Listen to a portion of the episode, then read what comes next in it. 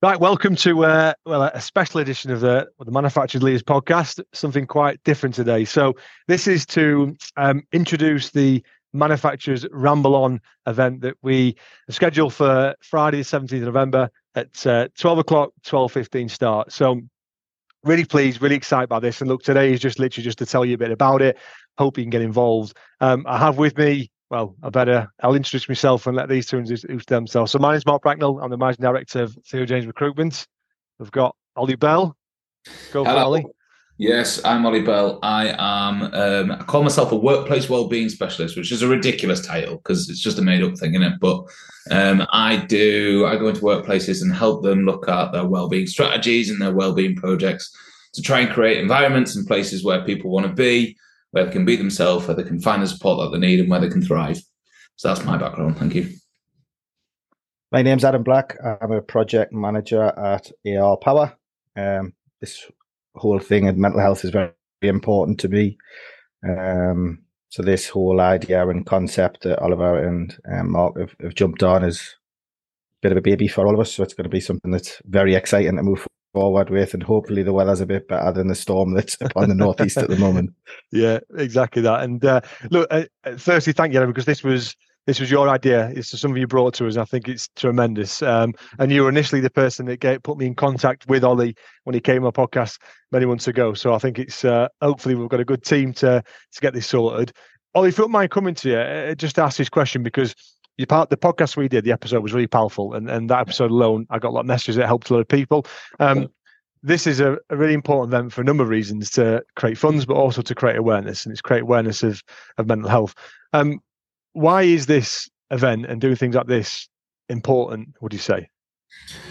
Um, it's interesting that people have reached out to you because for me that tells me that there's a need for this still. Like we've been talking about mental health and mental health in society and, and about the unfortunate deaths from suicides. And, and it's so important that we continue to talk about that. But I feel like people watching the video that you and I did and people reaching out to you probably tells us that there's still a, a, lot of space in, in this field. There's still a lot of gaps that need to be filled. I think um, the taboo and the stigma that surrounds mental ill health is getting better. I think we're probably doing a better job of talking more openly about it. I mean, looking at us three around this virtual table now, like 20, 30, 10 years ago, people who look like us didn't have these conversations. I know that my dad didn't. I know that his granddad didn't.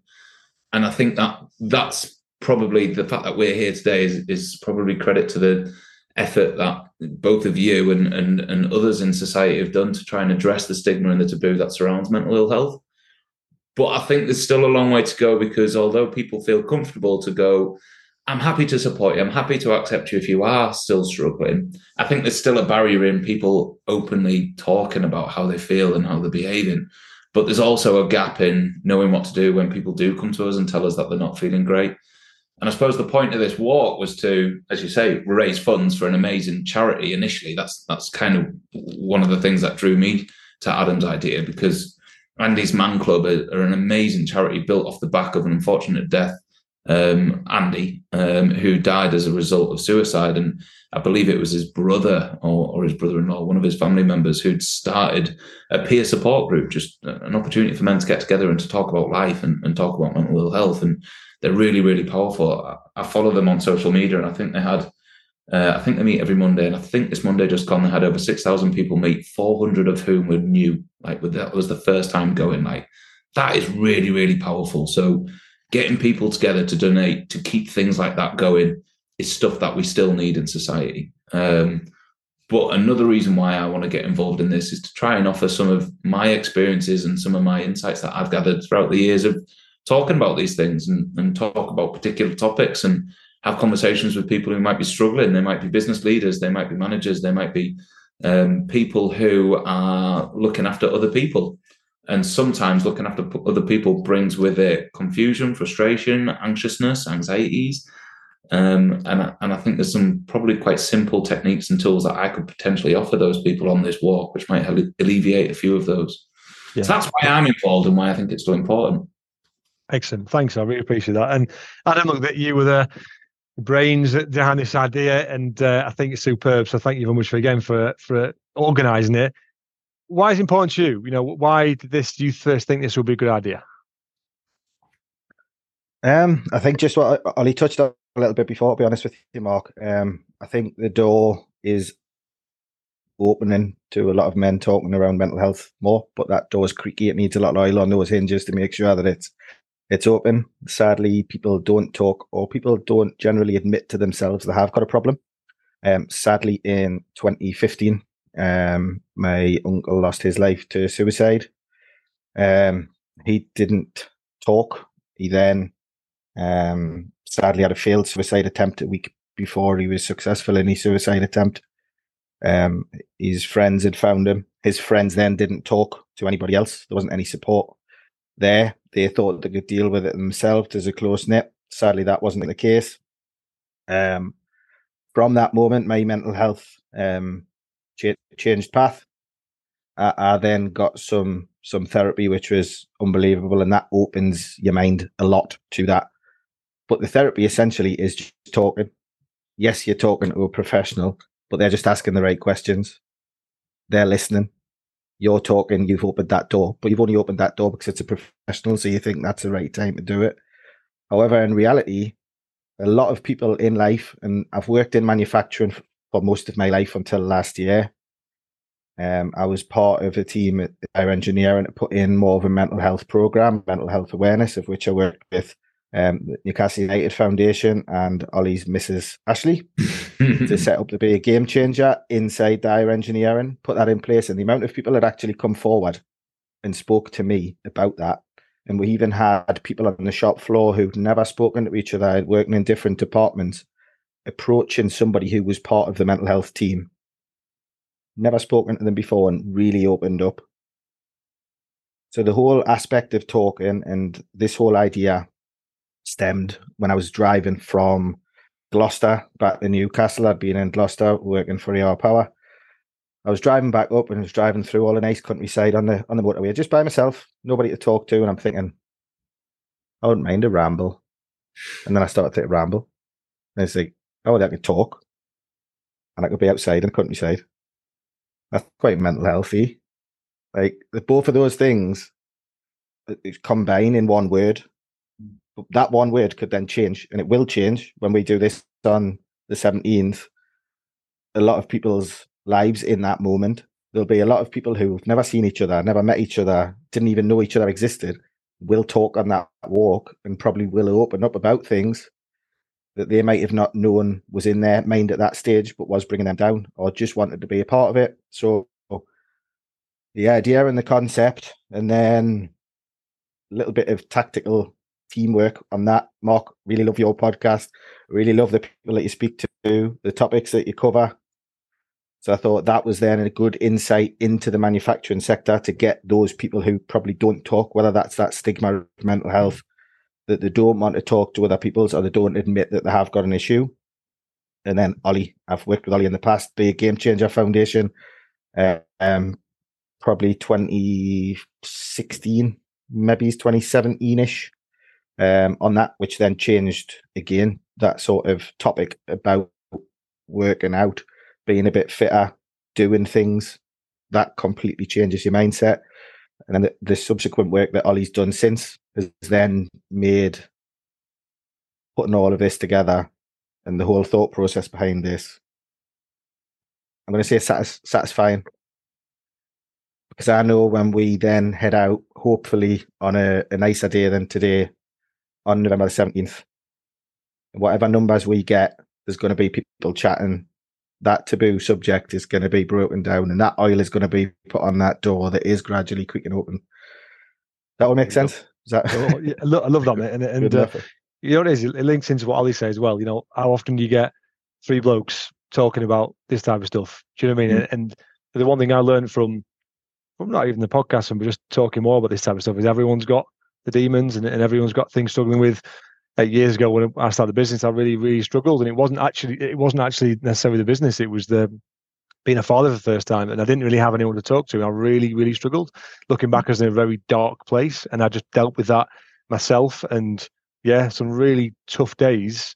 Sat in my car by myself with no one to talk to, and um, people probably just presume I might be struggling because he's stressful in business, but I think he's actually struggling to not being a worthy parent. And these are sort of stuff which not only men, but I think men don't deal with it as well because we're not good at talking and I wasn't good at talking. I think now I'd probably have the mechanisms and support network around me to do so. But stuff like this, like you say, if if five people turn up or, or 400 people turn up, you know, it doesn't really matter as long as one person is benefits from what we're trying to do. So yeah, I'm really looking forward to it. Um, it should be great. I mean, the the details obviously will near the time will properly organise, but correct me if I'm wrong, lads, but I think the plan will be to meet at 12, 12 15, set off from um, from Whitburn. Um, it's, it's, it's, sort of like a second pronounce that Sorta, Sorta Lighthouse. How do you pronounce it? I'm not oh, local, man. Remember? Yeah.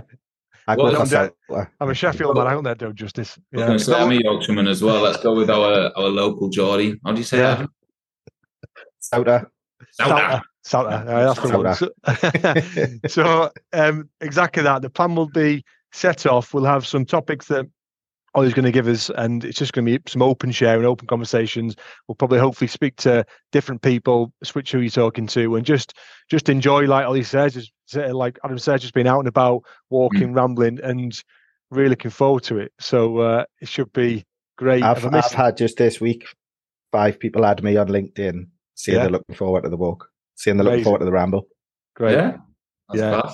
Yeah, I, th- I think so far that there's about 30, people from about thirty or forty different companies uh, uh, have clicked to to come. So let's hope this thing grows arms and legs, and, and we just get a because you know manufacturing is manufacturing Ramble On. You know, I'm a supplier to the manufacturing um, network. Adam works in it. Manufacturing is probably a perfect sector to do this for because it is very male dominated, and actually you know, when we first spoke, Ollie, about the the statistics behind mental health and the um, the age range, it kind of hits exactly where you know what manufacturers are. So traditional people who probably definitely aren't used to talking this type of stuff. So it's the perfect industry to do this for. I think so, uh, and I'm so excited that that both of you have jumped on this and that we're starting to have these conversations in in society and in in this industry because I mean, those statistics that we went over last time, and, and we were unfortunately talking about deaths, and I think that's the most powerful bit. But the statistics are the result of behaviors, aren't they? Really, like they're the result of a series of people behaving in a particular way. And, and those, sorry about that noise. That's my uh, that's Pinterest sending me an email for some reason. Um, I think the the reason why those statistics exist and the reason why those the, there's a higher increase of uh, men who die as a result of suicide because of the behaviors or because of the way of which we think men need to behave in society and and the construction industry the manufacturing industry. These are kind of areas in which are are dominated by men who believe that they shouldn't discuss how they feel um, or they've not even got sometimes they've not even got the way to be able to describe how they feel. It, it can be really quite difficult to be able to tell somebody what's happening in your head. Um, and we're probably, I'm sorry that I might be going over the stuff that we mentioned in the podcast, but it's something I'm okay. passionate about.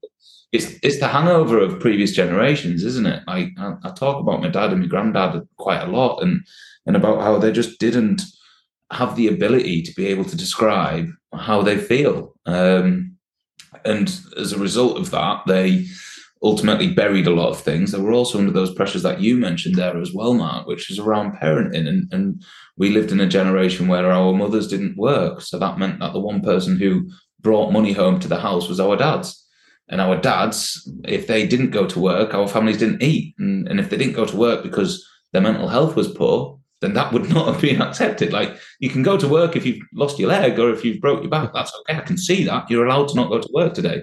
But you don't want to go to work because you don't feel very good. Well, no, not having that. You've got to go to work. So all of that kind of forms this cocktail of of what we might have in in some of these industries now. Um, but there's there's modern problems as well that people who who are in those companies and in those industries deal with, which is kind of what does it mean to be a man now? It's really quite tricky to try and understand how should I behave without causing an upset or insult to other people. I think that's something that a lot of men tend to really shy away from and, and be quite scared about. Um, how do I kind of how do I behave so that I don't cause other people to be upset and insulted? Um, it's, diffi- it's difficult. What, what, Sorry, go on, Adam. Yeah. I was, if, if you think about just exactly what you're saying there, Ollie, And if we just reference exactly what Mark said before, Mark, you said there's 40 different companies have clicked yes. If we think of the ripple effect, if one person from Mm. each of those 40 companies comes, they feel different, they think, actually, this could be quite powerful. Mm. Not necessarily for the next event that we do. They might not come to another event, but that first event that they have come to with us, how many lives could then be changed from that one person thinking, I'll go for a walk and have a ramble? Which then ties into exactly what Ollie said about how they behave, how they understand. That could then change so many people's lives. But just one person attending one event, one 10k ramble. It's when you think of it like that, that ripple effect could be Yeah. massive. and it's not just relating to kind of uh, the ripple effect on the individual. Say, let's say hypothetically, men's life. Presumably, the majority of the men would be um, in heterosexual relationships, which means that they may have kids. Which means that all of a sudden their kids are going to be brought up better by dads who who are mentally well. It also means that dads might actually go, you know what?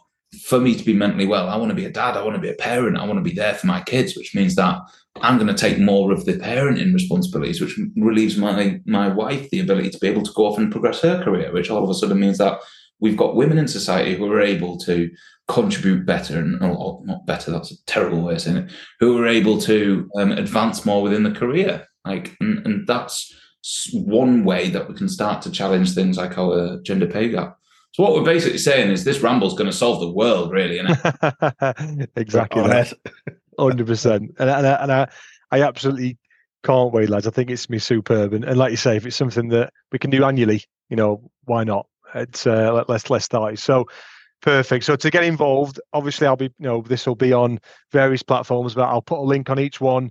There is a LinkedIn link event on there, which is probably the easiest way. But it's not the only way because some people obviously aren't on LinkedIn. So if not, please contact any any of us three. We'll be sending out information nearer to time relatively straightforward. It's going to be meet at which lighthouse, Adam? Souter. That one at uh, at twelve o'clock. Um, it's a fair sized car park, so unless we have a thousand people turn up, we should be all right. If not, we'll be parking down the street. So, but um, let's create a bit of a movement. So uh, I absolutely can't wait. So look, uh, once again, lads, thank you very much for for this. I'm can't wait for it. Looking forward to it, and not too long to wait now, is it? no. So hope- Yeah. Hopefully, this the storm's gone and the, the ground's dry. and we'll head out. absolutely, it'll be sunny. Thank you, lads. I'll wrap that up. Appreciate it.